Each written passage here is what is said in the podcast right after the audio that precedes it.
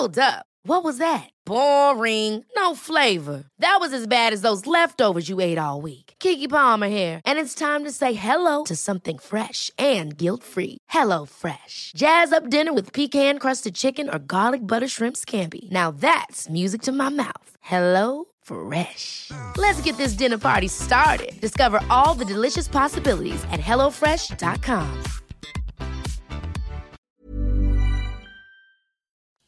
Bonjour, très heureuse de vous retrouver. Selon l'OMS, 50% de la population mondiale sera allergique en 2050. Pourquoi cette augmentation et que faire contre les allergies? On en parle avec Sacha dans la santé expliquée à ma fille.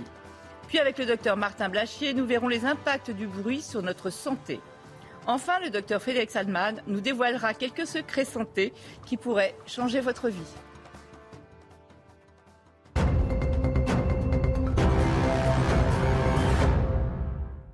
Bonjour Sacha. On s'intéresse aujourd'hui aux allergies. En fait, elles ne cessent d'augmenter. Elles ont été triplées euh, en 30 ans. Et l'OMS, l'Organisation mondiale de la santé, annonce qu'en 2050, un habitant de la planète sur deux sera allergique. Les allergies, ça concerne beaucoup de monde. Et d'ailleurs, on va voir euh, ce que vous en pensez. C'est au micro d'Alice Chomy et de Fabrice Elsner. Est-ce que vous-même, vous avez des allergies? Euh, non, mais mon fils a des graves allergies. Euh, céleri, moutarde, fruits à coque. J'ai un fils qui a des petites allergies, donc euh, voilà, on est assez euh, sensibilisé là-dessus. Après, on a dû chercher un petit peu d'où ça venait, euh, si ça venait de la poussière, si ça venait des acariens ou, ou euh, de quelque chose dans la maison, euh, d'une lessive ou euh, quoi que ce soit. Donc effectivement, on l'a fait voir des allergologues et puis euh, bon, finalement, il n'y a rien de probant. Vous êtes allergique Oui. À quoi Au chat et au chien. Et comment vous faites pour vous en débarrasser Bah, antihistaminique ou, euh, ou, pas d'animaux. Et c'est quoi votre choix alors Bah, j'ai un chat, donc euh, antihistaminique. Je trouve ça dingue d'avoir un chat et de prendre des antihistaminiques tous les jours, mais euh, c'est un choix. Si, si t'as envie de te gratter, pas de souci. Guêpe abeille. Qu'est-ce que ça vous fait si vous faites piquer Une énorme réaction locale et euh, jusqu'à ce que ça fasse un placard sur un demi-membre. Un placard. Un placard rouge, chaud, inflammatoire, épais, de réaction euh, sur euh, par exemple toute une cuisse. Ah mais c'est terrible Il faut pas vous faire piquer. Donc j'évite. Ouais. Malgré les médicaments, ça peut arriver d'avoir des crises euh, d'éternuement quand on passe euh, l'arbre euh, qui fait du pollen, etc. Ça vous gratte, ça vous pique Qu'est-ce que Ça c'est nous, ouais, ça nous gratte le nez comme ça et on éternue. euh. Rien que de le dire, j'ai l'impression que vous grattez. Moi, j'ai, j'ai l'impression- je m'appelle le Morvex dans ces moments-là. C'est-à-dire qu'on éternue beaucoup. Donc on voit, il y a vraiment tout le monde qui est concerné par les allergies. Mais c'était bien parce qu'il y avait beaucoup de choses, hein, notamment sur l'enquête qu'il faut faire, trouver le Oui, coupable. avant, avant de, de parler de ça et avant d'expliquer même les mécanismes, est-ce qu'on est allergique? Est-ce qu'on arrive au Est-ce monde en est, étant dire, euh, allergique naître- naît- naître? naître, Ou est-ce qu'on devient allergique avec le temps ou avec un facteur euh, qui te rend En allergique? En fait, l'allergie, c'est une rencontre entre un terrain allergique, il faut avoir un terrain allergique, ce qu'on appelle l'atopie, et un environnement. Et Si Alors- tu restais dans une bulle stérile, évidemment, tu serais pas allergique, quoi. Tu vois, il C'est faut qu'il. Oui, c'est rare. Et donc Mais- le terrain, ça veut dire quoi un terrain? Ben, ça veut dire c'est essentiellement lié d'ailleurs à l'hérédité. Euh, pour te donner un exemple, si tu as un de tes parents euh, qui est allergique, tu as 50% de risque d'être toi-même allergique. Si tu as deux parents qui sont allergiques, là tu passes à 80% de risque d'être allergique. Si tes deux parents sont pas allergiques? Mais tu peux quand même être allergique. Et oui. Et, et non seulement ça, mais tu peux ne pas avoir été allergique toute ta vie et tout à coup, par exemple, tu as pris, je sais pas moi, un antibiotique toute ta vie et tout à coup, à 50 ans, tu prends cet antibiotique que tu as l'habitude de prendre, tu deviens allergique à cet antibiotique. Donc tu vois, c'est assez complexe et surtout, on a de plus en plus d'allergies, mais on va y revenir. Et alors, justement, qu'est-ce qui se passe dans l'allergie? Qu'est-ce qui se passe dans notre corps? C'est quoi le mécanisme? Pourquoi notre corps il réagit comme ça face à euh, du pollen, une tomate, euh, n'importe quoi? En fait, c'est un bug, Ouais, l'allergie. C'est pour ça que ça peut survenir euh, n'importe Voilà. quand aussi. C'est une erreur. C'est une erreur de notre immunité. Notre immunité, on en a parlé pendant des mois. hein. Notre immunité est là pour nous défendre. Donc, ah, pardon, Euh, c'est pas une allergie.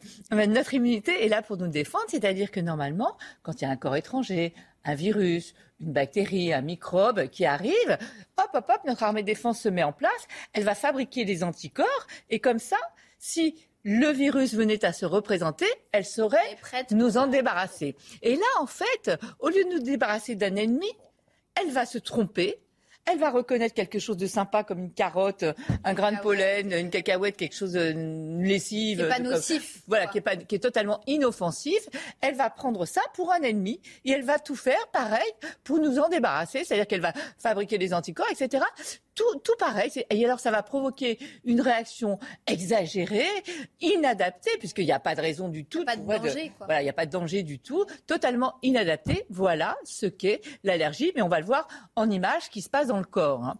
Donc voilà, tu vois, imaginons du pollen. Les grains de pollen pénètrent par les voies respiratoires.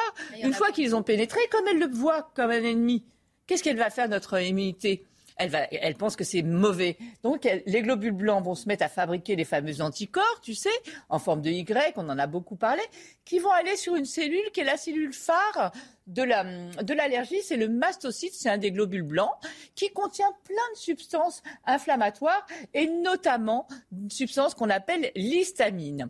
Et donc, quand le pollen viendra à se représenter, puisque notre armée sera prête, elle aura des anticorps, notre petit euh, mastocyte va libérer plein de substances, notamment une que tous les allergiques connaissent, qui s'appelle l'histamine, qui va aller se fixer notamment au niveau des récepteurs des vaisseaux. Et là, qu'est-ce que ça va faire? Ça va dilater les vaisseaux. Et donc le liquide va sortir des vaisseaux. Et c'est ce qui va expliquer, comme le disait la jeune fille, que tout à coup, Morvex, que tout à coup ton nez se met à couler pour éliminer euh, l'intrus, le grain de pollen, que les yeux se mettent à couler pour éliminer euh, le pollen. Donc voilà. Mais c'est- ça, ça explique pas, par exemple, la dame qui disait avoir des plaques, euh, des. En C'est fait, pas que le nez. C'est est- pas que le nez, exactement.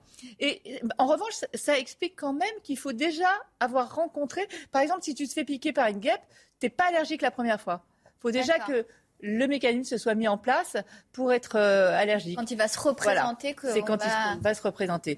Pour répondre à ta Le nez. question, oui, oui, effectivement, il y a trois types d'allergies. Le nez, oui, ok, Parce- le pollen, euh, ça nous fait. euh, Parce qu'en fait, les mastocytes, les fameuses cellules phares qui contiennent, j'ai parlé de l'histamine parce que c'est la substance la plus connue, mais il y a des prostaglandines, des leucotriènes, il y a plein de choses dedans, dans cette petite cellule, euh, ce globule blanc particulier. Ils, ils sont très présents au niveau de toute la peau, donc on peut faire des allergies cutanées, au niveau du système digestif, donc on peut faire des allergies alimentaires et au niveau du système respiratoire, comme on vient de le voir. Donc c'est parce qu'il y a beaucoup de mastocytes, c'est pour ça qu'on a ces trois types d'allergies. Mais en Et à plus, chaque fois, les symptômes, ils sont différents. Donc. c'est très compliqué. Parce qu'en fait, tu peux très bien. Une allergie alimentaire peut aussi très bien te provoquer euh, des problèmes respiratoires. Une allergie euh, alimentaire peut aussi te provoquer des problèmes de l'urticaire, tu sais, sur la peau. Donc c'est pour ça aussi, d'ailleurs, qu'il y a un temps très long entre les symptômes et le délai Ah oui, parce que tu sais pas parce que tu sais pas trop où ça va, et puis les gens ont tendance à banaliser euh, un petit peu les allergies. Donc c'est vrai que ça, s'il y a un message peut-être à faire passer, c'est qu'une allergie, il faut pas la banaliser, il faut, il faut pas laisser traîner. On dit qu'il y a un délai de 7 ans entre les premiers symptômes de l'allergie et le diagnostic posé, parce que les gens disent oh c'est rien, ça va passer. Je suis sûre que les jeunes, jeunes filles n'ont Ouais. pas Bah, considéré. elle, a, elle a un chat alors qu'elle est allergique. Ouais. Mais donc, ça, ça veut dire tu dis il faut pas banaliser. Mais pourquoi? Parce que ça peut être grave Alors- parce que c'est handicapant euh, dans la vie de tous les jours? Tout, dé- tout dépend de l'allergie, parce qu'il y a, il y a tous les degrés. Allergie, allergie. Il y a tous les degrés. Si tu es allergique à ta bague, t'enlèves ta bague, c'est pas très grave. Tu vois, il se passera pas grand chose. Non, mais c'est- ça existe aussi les allergies à certains métaux. hein. Euh, donc ça dépend. Après, quand tu es allergique au pollen, tu peux pas ne pas sortir de chez toi. Donc, euh, d'ailleurs, j'en profite pour donner quelques petits conseils. Si vous êtes allergique au pollen, euh, tout ça, ce que vous pouvez faire, c'est mettre déjà un chapeau, des lunettes, euh, des grosses lunettes, etc. Et puis, quand vous rentrerez chez vous, vous enlèverez le chapeau, vous déshabillerez parce que des pollens, on peut en avoir partout. Et puis, éventuellement, vous rincez les cheveux. Enfin, voilà. Ferme la parenthèse. conseil. Oui. et, et donc, c'est fatigant d'être tout le temps, tout le temps en train d'avoir le nez qui coule, le nez bouché. On se rend pas compte. Et ce qu'on ne sait peut-être pas, ce que ces jeunes filles ne savent peut-être pas, c'est que la rhinite allergique, dans 30% des cas, va devenir un asthme. Et un asthme, c'est une maladie grave. plus grave. Donc, tu vois, c'est pas quelque chose à banaliser. Euh, des allergies alimentaires peuvent provoquer des chocs, pas qu'alimentaires d'ailleurs, à certains médicaments, des chocs, c'est-à-dire des, des, des réactions généralisées. Il y a par exemple une que l'on connaît un peu mieux, qui s'appelle l'œdème de Quink, c'est-à-dire en fait, vous prenez quelque chose, vous êtes allergique et vous sentez comme des picotements au niveau des lèvres, euh, la langue qui gonfle un peu, les lèvres qui gonflent un Ça, c'est peu. quand on, on Voilà. Ah, et- ça peut être ou alimentaire ou respiratoire, Ah, hein, n'importe quelle allergie peut faire ça. Et donc vous vous mettez à gonfler, et là c'est une urgence vitale. Et alors, qu'est-ce qu'on fait? Bah, soit on sait qu'on est allergique, et ça tous les allergiques graves le savent, c'est euh, c'est de l'adrénaline, c'est-à-dire c'est la substance qui va faire l'effet inverse de ce que fait euh, l'histamine et tout ça qui dilate les vaisseaux. Ah, Là, ça, va, resserrer resserrer. les vaisseaux et ça va faire remonter la tension, puisque quand les vaisseaux sont dilatés, la tension baisse, on peut faire un choc. Le choc anaphylactique, c'est une réaction allergique généralisée avec euh, euh, allergie cutanée, respiratoire, euh, digestive, on a tout en même temps. Donc ça, c'est juste essentiel. Et ça peut vous sauver la vie. Donc si vous êtes allergique, évidemment, il faut en parler avec votre médecin et avoir toujours ce petit stylo. c'est- c'est pas dangereux, Non, pas- non, ça se dévisse, on pique, on peut piquer à travers le chemisier, même si le- quand il y a une urgence vitale, franchement, on réfléchit pas. hein. Là, on y va. Donc ça, c'est ceux qui le savent déjà. Voilà. Et mais Et sinon, puis si ça, c'est êtes- en cas d'a- d'allergie grave. Mais si tu es allergique, euh, voilà. si on voit qu'il y a des et- difficultés respiratoires ou si on voit que ça généralise, il faut pas hésiter à appeler le 15. C'est important. Donc, quand on dit que c'est pas grave, ça peut quand même avoir des conséquences importantes. hein. Par exemple, une allergie euh, aux protéines des laits de vache, chez les, ce qu'on donne aux nourrissons. Le nourrisson, ça peut lui entraîner des troubles de la croissance après. Tu vois, c'est- pas. Il faut arrêter de banaliser, de la prendre à la légère. C'est pas rien une allergie. Ça peut ne pas être rien. Alors justement, là, tu parles de, de l'allergie au lait de vache. C'est quoi les principales allergies qu'on peut faire? Les allergies qui seront les plus fréquentes, c'est Ah, celles qu'on va les- retrouver. les gens allergiques le savent, mais oui. pour les autres, Non, non, mais, non, mais peu tu as raison, parce que euh, en termes de fréquence, ça va être celle où il y a le plus euh, de- Parce qu'un allergène, ça peut être n'importe quoi. On a parlé des pollens, mais évidemment, des pollens, il y en a partout. Quelqu'un peut être allergique à n'importe quoi. Voilà, les principales allergies. Les acariens, tu sais, il y en a partout. Il y en a dans les lits, il y en a dans les matelas, il y en a dans les canapés. D'ailleurs, quand on dit qu'on est allergique à la plume, on n'est pas allergique à la plume. On est allergique aux acariens qu'il y a dans la plume. Dans les oreillers. si Oui, euh, euh, les acariens, les pollens. Ouais, les pollens, oui. Tous les aliments peuvent provoquer des allergies. Lait de vache, œufs, arachides, cacao, enfin les cacahuètes. Les animaux, on en a parlé. Euh, les médicaments, pénicilline, mais là on les a pas tous mis. Euh, les, les guêpes. euh, on peut être allergique ouais. aux piqûres de guêpes, on peut être allergique à l'eau, certaines personnes sont allergiques à l'eau, on peut être allergique au soleil, on peut, être- on peut être allergique au sperme, on peut être allergique au latex, les, les... N'importe quoi peut Voilà. provoquer une allergie. Donc, tout- toute substance sympa peut se transformer pour quelqu'un d'allergique en un danger. Donc, c'est ça qui est important. Et- mais là, tu nous as parlé du, du- de l'adrénaline. Oui. Euh, mais ça, c'est en cas de cas grave. Mais le- la, la fille dans le reportage parlait tout à l'heure des antihistaminiques. Oui. C'est quoi comme traitement? Comment ça fonctionne? Est-ce que ça veut dire qu'on n'est plus allergique à la substance à laquelle on était allergique? Non, ça veut dire que le traitement, en fait, le traitement de l'allergie, il repose, c'est un trépied. En premier, il faut dé- déjà essayer de trouver le coupable. Le papa Ouais. disait qu'il l'avait pas trouvé. hein. Il avait fait des tests chez l'allergologue. et qu'ils n'avaient pas trouvé. Donc, première chose à faire, on fait une enquête. On essaye de savoir à quoi on est allergique et si possible, sauf que le pollen c'est pas facile, les acariens Ah, non on plus. évite, et si euh, possible, on évite. on, on est voilà, éviction du coupable, c'est pas toujours possible, mais on peut essayer avec des petits conseils dont on a parlé tout à l'heure, passer l'aspirateur pour les acariens, mettre des housses protectrices, etc., etc. Une fois qu'on a identifié. Voilà, une fois qu'on a trouvé le coupable. Après, on peut aller, euh, on peut aussi donner des traitements dont tu viens de parler, les antihistaminiques. alors ça, ça marche comment? Ça, ça bloque euh, le récepteur qu'on a vu, tu sais, qui allait sur le petit vaisseau. Ça va bloquer les récepteurs à l'hista- à l'histamine. Et donc, vous prenez ces médicaments et vous êtes tranquille. Tout le monde les connaît à peu près. Après, on a aussi euh, des petits pulvérisateurs pour le nez, des petites gouttes euh, pour les yeux. Et après, on peut aller un peu plus loin avec des traitements à base de cortisone, parce que ça crée aussi une inflammation généralisée, l'allergie. Donc, des médicaments à base de cortisone qui vont là aussi traiter l'allergie. Et enfin, on peut aller voir un allergologue qui va vous faire des tests justement pour trouver le coupable. Alors c'est simple, ça, s'appelle des prick tests.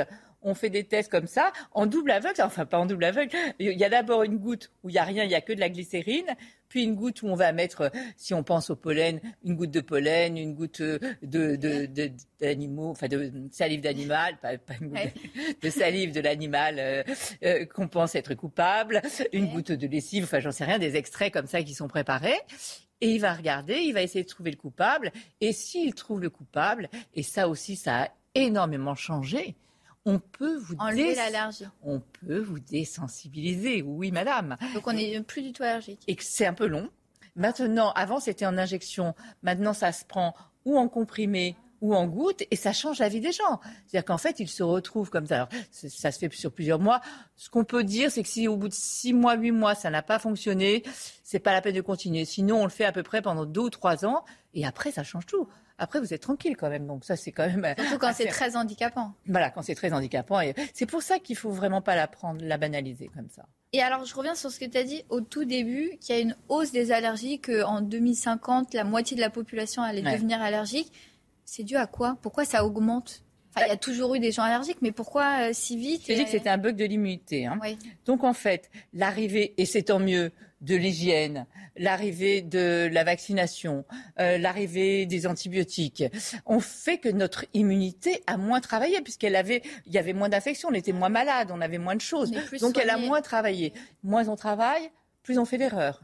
Donc notre immunité a moins travaillé. Pendant le Covid, elle a moins travaillé aussi. Donc on risque d'avoir un rebond encore. Avec les masques. Avec les masques, la distanciation, le confinement, tout ça.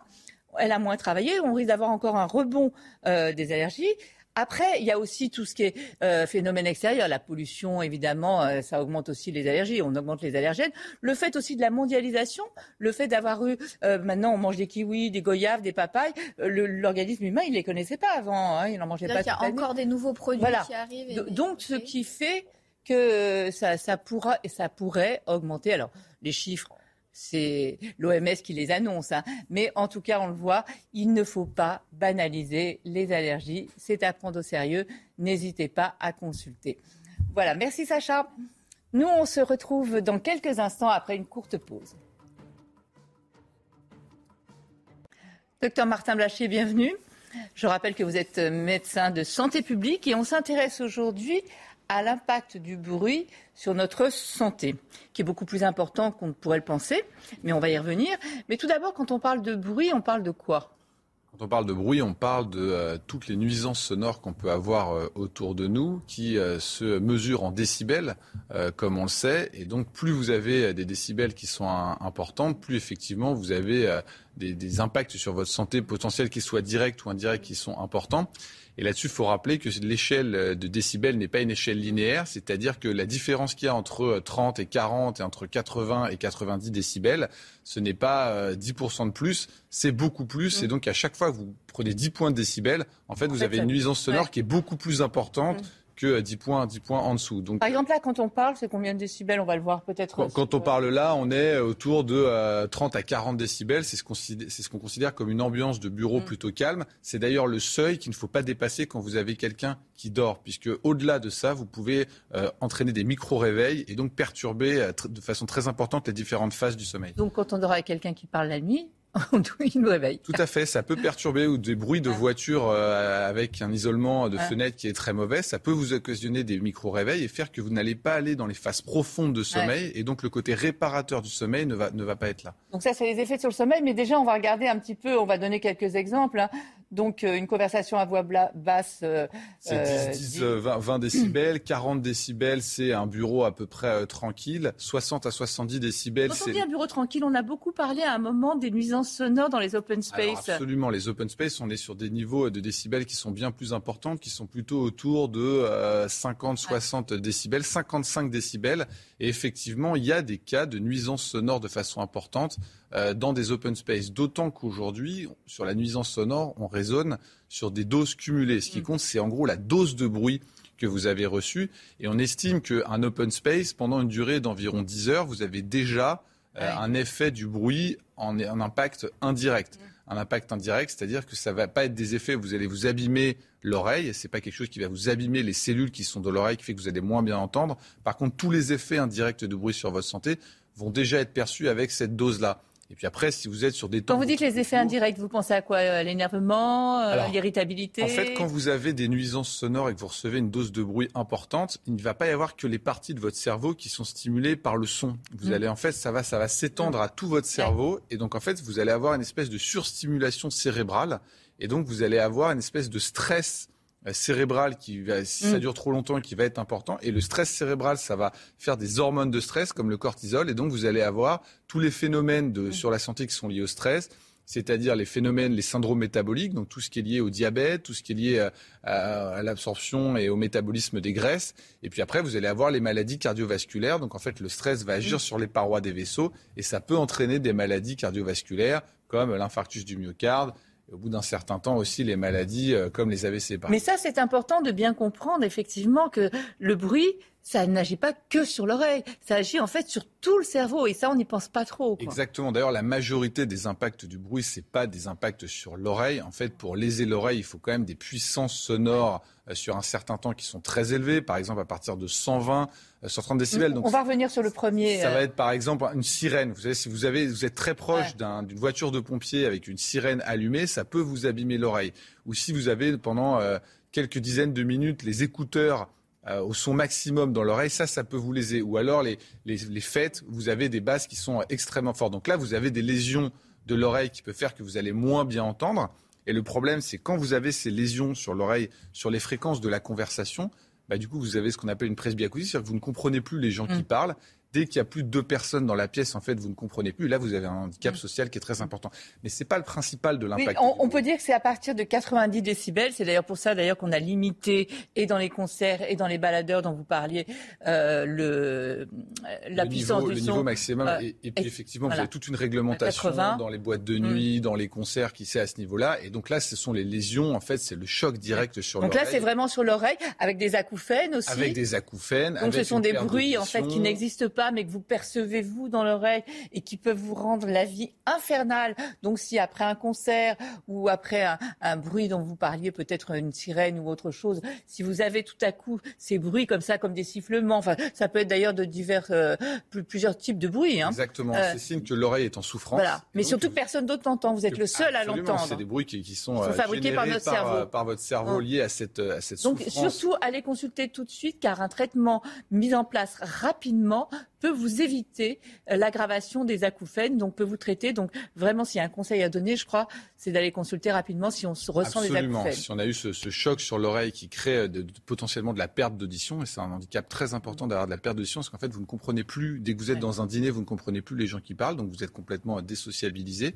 Mais la- la- le principal, ce que je disais de la nuisance sonore, ce n'est pas ça. En fait, c'est plutôt le bruit chronique qui, au bout d'un moment, vous fatigue le cerveau et fait que vous allez avoir ces syndromes de stress qui peuvent jouer de façon très importante à la fois sur votre système cardiovasculaire, puisqu'en fait, c'est un peu comme un stress que vous mettez sur vos artères, comme tous les autres types de stress, et également, ça peut avoir des troubles anxio-dépressifs, et donc ça peut jouer sur votre humeur, puisqu'en fait, votre cerveau, vous ne vous en rendez pas compte, mais votre cerveau fatigue, fatigue, et au Ouais, bout d'un certain épuisement, vous avez aussi le mental qui va petit à petit euh, flancher. Donc ça, c'est un effet plutôt chronique, et c'est des choses que vous ne percevez pas nécessairement. Et il y a beaucoup de gens d'ailleurs qui disent, mais je me suis habitué au bruit. Et ça, c'est une Ah, on, va juste. euh, euh, c'est très important ce que vous dites, s'habituer au bruit ou pas, parce que ça, ça revient souvent dans la conversation. Donc, on revient quand même sur les principaux impacts euh, du bruit sur notre Vous santé. avez le Donc, direct, c'est la perte d'audition. Voilà. Absolument. Les troubles de sommeil, c'est ce que je vous disais tout à l'heure. Attention, le seuil de tolérance au bruit la nuit, il est très faible. Donc il faut vraiment s'assurer à ce que vous soyez endormi dans des conditions euh, très calmes. Ouais. Euh, il ne faut pas entendre les voitures euh, dehors euh, la nuit. Il ne faut pas laisser une télé allumée. Tout ça, vous avez l'impression que vous ne le percevez pas. Mais votre cerveau le perçoit Ouais. pendant que vous dormez et ça vous fait un, un- un- un sommeil de moins bonne qualité. Donc ça, c'est très important. Tout ce qui est syndrome métabolique et troubles cardiaques, ce que je vous dis, c'est le cerveau est stimulé, il stresse, il sécrète des hormones de stress et du coup, ça abîme votre système cardiovasculaire. Ça joue aussi sur le système immunitaire. Donc toute cette fatigue, tout ce stress oxydatif va diminuer le niveau de votre euh, système immunitaire. Donc vous allez moins bien répondre euh, notamment euh, aux infections. Vous avez les enfants. Alors ça, c'est des problèmes qui sont très particuliers. C'est quand vous avez des écoles qui sont autour d'endroits très bruyants, en fait, on s'est rendu compte que les élèves entendaient beaucoup moins bien l'instituteur ou l'institutrice, et donc vous avez des troubles d'apprentissage. Et notamment, c'est intéressant, il y a des études hollandaises qui ont été faites et qui montrent que les écoles qui sont proches des aéroports, il y a des troubles d'apprentissage spécifiques qui sont chez ces enfants-là parce qu'en fait, ils entendent tout simplement pas bien l'instituteur ou l'institutrice. Et après, vous avez les troubles anxio-dépressifs qui sont encore liés à ce stress que vous avez au niveau Et au manque de sommeil aussi. Ouais. Exactement. Et tout ça, tout, Tout ça est assez, un euh, cercle vicieux, effectivement. Euh, ce que vous nous disiez, oui. Euh, Est-ce qu'on s'habitue au bruit ou pas? Alors ça, c'est pareil, on a l'impression qu'on s'habitue au bruit, et en fait, c'est parce qu'on a plus cet agacement au bruit, on arrive à faire autre chose en même temps, mais on ne se rend pas compte que le cerveau fatigue, et euh, vous ne vous habituez jamais au bruit. Ça veut dire que vous n'avez pas de système dans votre tête qui vous permet... Oui, en de- fait, elle fonctionne 24 sur 24. Exactement, hein. exactement. Vous n'avez pas de système, en fait, qui met de côté le bruit et qui Non, filtre... mais les yeux, on ferme les yeux. Euh, non, mais c'est vrai. Alors ça oui, absolument, mais surtout Mais là, on n'avez- peut pas fermer avez- les oreilles. Vous n'avez pas de syndrome sélectif dans la tête, c'est-à-dire vous n'avez pas tout d'un coup le cerveau qui dit bon bah je vais couper l'arrivée au cerveau de ces de tout ce bruit pour pouvoir me concentrer sur ce que je suis en train d'étudier. Pas du tout. En fait, le bruit continue de vous gêner et donc vous devez beaucoup plus euh, euh, activer votre cerveau pour vous concentrer sur une tâche Ouais. précise et votre cerveau y fatigue. C'est pour ça que ça doit être un peu conscient, c'est-à-dire que vous devez faire attention à votre exposition au bruit de vous-même et pas considérer que de toute façon votre cerveau va s'y habituer puisqu'il ne s'y habitue pas et tous les, les effets qu'on a euh, décrits juste avant, vous allez les avoir. Oui, mais c'est vrai qu'on entend les gens qui habitent, qui habitent justement à côté d'une rue euh, très bruyante et qui disent oh ben on s'y est habitué maintenant et tout. En fait, non. Mais c'est pour ça aussi que c'est important que les gens fassent attention à ne pas s'exposer au bruit, mais c'est aussi important que, par exemple, les villes, les conseils municipaux fassent des plans anti-bruit, Mmh. notamment à Paris, qui est, comme je le rappelle, la ville la plus bruyante d'Europe, devant Londres et Rome. À Paris, c'est la, plus, plus bruyante. euh, C'est les, les nuisances sonores, c'est là où elles sont les plus importantes, c'est à Paris. Alors c'est assez C'est à intéressant. cause des travaux dans Paris? C'est à cause des travaux, c'est à cause de la circulation. Euh, Ah. Quand vous demandez aux gens, aux franciliens qui vivent dans, dans cette région-là d'Île-de-France, quelle est la gêne numéro un, c'est d'abord euh, effectivement les transports. Oui, on le les voit gens qui bien. prennent les transports en commun sont très exposés au bruit. Euh, Il y a le bruit de la circulation qui arrive après, donc c'est d'abord les transports en commun, la bruit de circulation. Ensuite, c'est les gens qui entendent tout simplement la circulation de chez eux. Ouais. Et ensuite, ce, ce sont les loisirs. Et donc, les villes doivent mettre en place des plans anti-bruit. D'ailleurs, ça a été mis en place à Paris, qui consiste essentiellement à mettre des règles sur les limitations de vitesse, parce que plus ça va vite, plus les voitures vont vite et les motos, euh, surtout les, les Mm. deux roues. Oui, enfin, quand ils vont moins vite, ils klaxonnent, donc je ne sais pas si. Alors, alors, surtout que les klaxons, c'est très mauvais Ouais. pour, pour la gêne auditive. Et puis vous avez aussi des nouvelles méthodes qui consistent à mettre des radars anti-bruit. Ouais. Donc, pour Oui. s'assurer qu'il n'y ait pas, des, euh, par exemple, des deux roues beaucoup trop bruyants qui circulent. Et Les puis, revêtements aussi. des revêtements, Ouais. exactement, des Ouais. nouveaux types de revêtements qui font que ça fait beaucoup moins de bruit quand vous avez des voitures ou des motos qui circulent. Mais euh, on comprend tout ça, mais oh, c'est vrai qu'on n'a pas beaucoup de moyens de lutter contre le bruit. On va pas se mettre des bouchons anti-bruit en permanence. Eh ben, alors ça, c'est une bonne question que vous posez parce que, par exemple, la nuit, si vous êtes dans un appartement, par exemple, qui est trop bruyant, ce qu'on vous conseille, c'est de mettre effectivement des bouchons d'oreille pour être sûr que votre cerveau puisse couper cette stimulation sonore et ne pas être gêné par le bruit, ne pas avoir ces micro-réveils.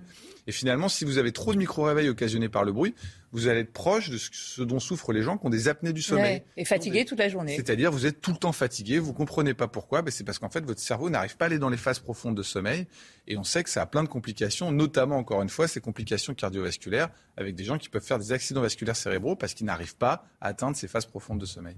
Merci beaucoup, docteur Martin Blachier, pour toutes ces explications sur le bruit. Nous, on se retrouve dans quelques instants avec le docteur Frédéric Salman.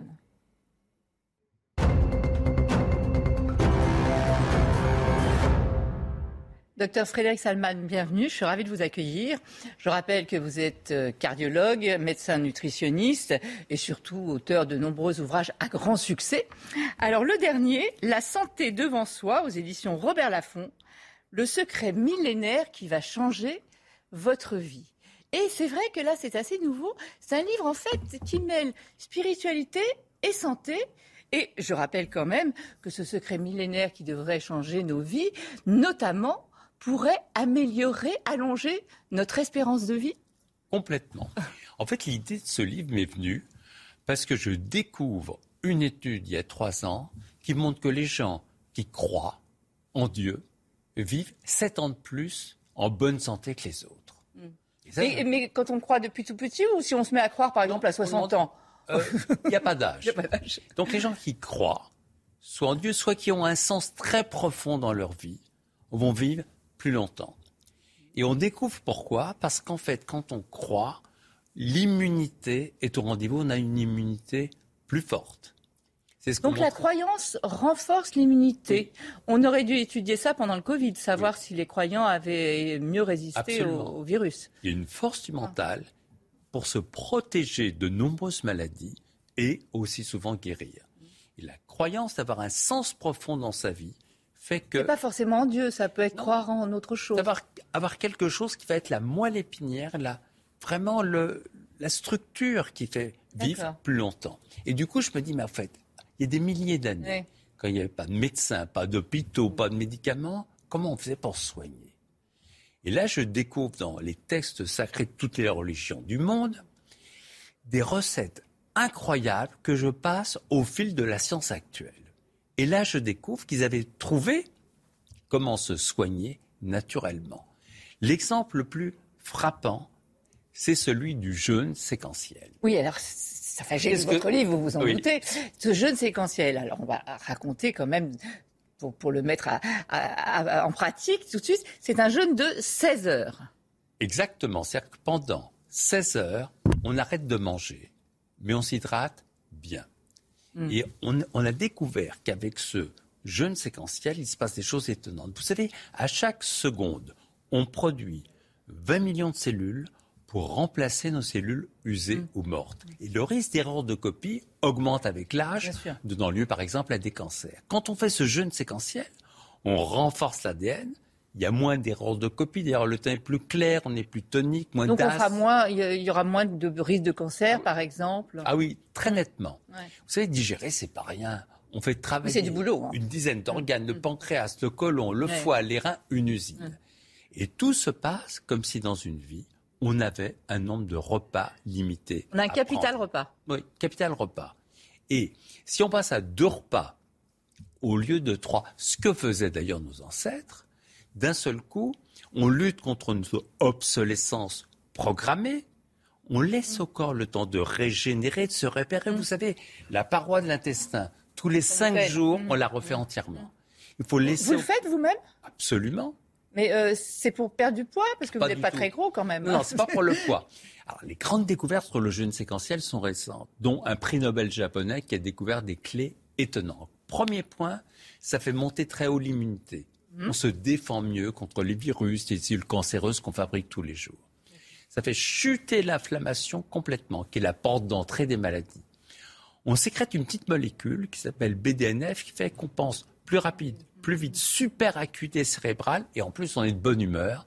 Et aussi, et surtout, on sécrète l'hormone de croissance anti-vieillissement jusqu'à 3000%, une vraie cure de jouvence. Donc, une vraie cure de jouvence, on l'a compris. Je reviens à mon côté pratico-pratique. Euh, on peut, par exemple, dîner tôt le soir. Je dîne tôt. Je ne prends plus rien jusqu'à mon déjeuner du lendemain, c'est ça? En tout cas, je reste 16 heures. Quand vous dites m'hydrater, c'est de l'eau, de, Ah, c'est pas, de là. jus de, pas de jus de fruits, C'est j'imagine là où il y a eu des découvertes. Surtout pas. On Surtout prend pas. de l'eau, du thé, des tisanes. Mais surtout, en regardant tous ces rituels anciens, je découvre qu'ils faisaient des mélanges de plantes dont je donne les Oui, il y en recettes a dans eu. le livre. Mhm. Et ces plantes sont des calories mimétiques. Ça donne, fait croire au corps qu'il y a des calories, alors qu'il n'y en a pas du tout. En fait, vous leurrez votre. On leurre le corps et c'est fait avec des plantes naturelles comme l'hibiscus. Donc on mélange ces plantes, on est bien hydraté, on n'a pas faim du tout. Et le jeûne séquentiel est encore plus efficace. Mais on le fait combien de fois par mois, par exemple? Tous les jours. Tous les jours? Euh, Tous les jours, vous habituez votre corps. Vous savez, Tous les jours, vous, vous, dînez à 19h et vous reprenez plus rien jusqu'au lendemain? Sans problème, Déjeuner? 20h, 13h. Ça passe comme une lettre à la poste. Bah pour vous. En fait, vous savez, faites l'essai. Mais on a entendu, euh, pardonnez-moi, mais on a entendu et on a répété nous-mêmes pendant des années qu'il fallait absolument prendre un petit déjeuner, que c'était important pour pas avoir le coup de pompe à 11 heures, etc. Donc tout ce qu'on a raconté, que vous avez raconté vous aussi, c'est faux. Bien, il faut savoir être humble. Les méta-analyses qu'on trouve euh, Ouais. sur PubMed ont montré que non, c'est pas vrai du tout. Sauf pour les enfants et les adolescents, ceux qui sont en Et les femmes croissance. enceintes? Les femmes enceintes, les enfants et les ados. Mais globalement, vous savez, il faut écouter avec bon sens les signaux du corps. Si vous n'avez pas faim, c'est pas la peine de manger. Aujourd'hui Ah, en France, on meurt pas de faim, on meurt de carence, on meurt d'excès. Bien sûr. Mm. Donc, écoutez les signaux de votre corps. Demain matin, faites l'essai, par exemple, de ne pas prendre de petit déjeuner. Hydratez-vous bien et vous allez voir l'énergie que vous avez.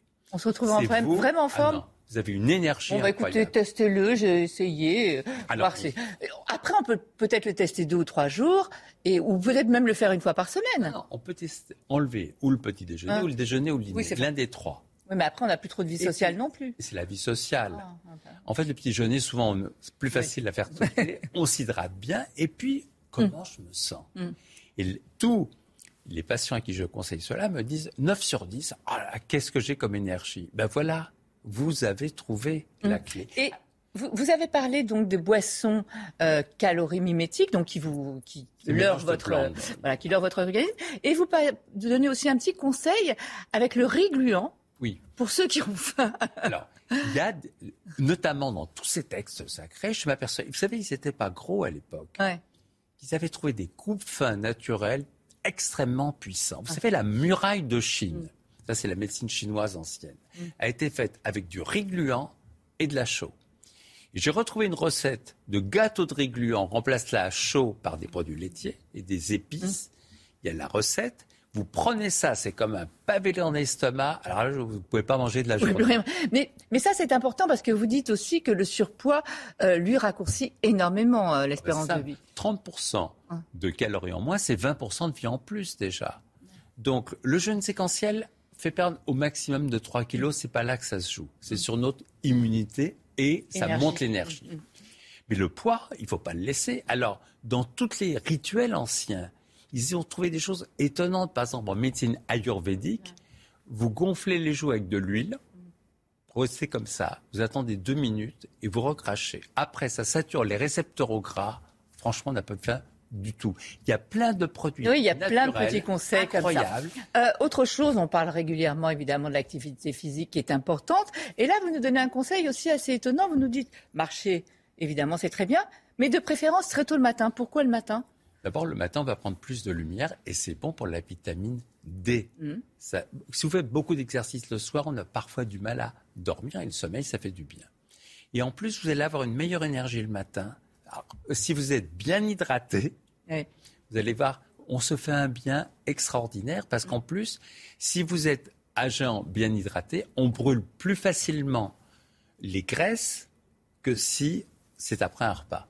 D'accord, donc euh, on est à jeun, mais on va quand même march- marcher, mais en étant bien hydraté. Vous dites aussi, je, je les, mets- je les donne comme ça, pêle-mêle, vos petits conseils, qu'il faut un temps de repos avant de prendre un repas. Comme d'ailleurs ce qui était fait par- avec la prière avant les repas, etc. Pourquoi? Vous avez vu un chien qui prend sa gamelle, Oui, se vu. jette dessus en deux minutes. C'est pas bon du tout. Quand vous présente les plats, vous re- retrouvez-vous un petit moment avec vous-même.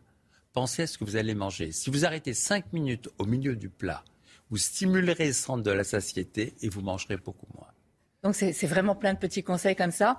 Et ce qui était, euh, ce qui Et ça marche. Et ça marche, la preuve. plein d'énergie et pas de problème de poids. Mais euh, on, on va pas tout énumérer. hein. Il y en a plein. Il faut vraiment lire ce livre qui est assez étonnant parce que partir de la spiritualité pour en arriver à la santé avec des études, ne l'oublions pas. Ah hein, vous a- avez tout, ça est vérifié. Alors évidemment, on ne peut pas parler de vous euh, sans parler du tantrisme et de la sexualité, qui est votre dada. Dans chacun de vos livres, ça vous en parlez. C'est très important. Ça fait partie de la santé. Ben, c'est parti de la bonne santé. 12 rapports sexuels par mois Enfin, ouais, jusqu'à quel âge? Pour les femmes comme pour les Vous hommes. beaucoup Et il n'y a pas d'âge. Augmente de 10 ans l'espérance de vie en bonne santé. La sexualité, c'est à tous les âges. Vous savez, aujourd'hui, dans un bilan, ça fait partie du bilan classique. Mm.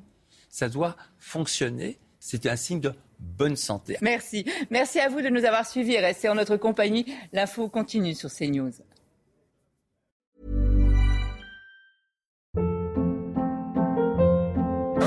Hold up. What was that? Boring. No flavor. That was as bad as those leftovers you ate all week. Kiki Palmer here, and it's time to say hello to something fresh and guilt-free. Hello Fresh. Jazz up dinner with pecan-crusted chicken or garlic butter shrimp scampi. Now that's music to my mouth. Hello Fresh. Let's get this dinner party started. Discover all the delicious possibilities at hellofresh.com.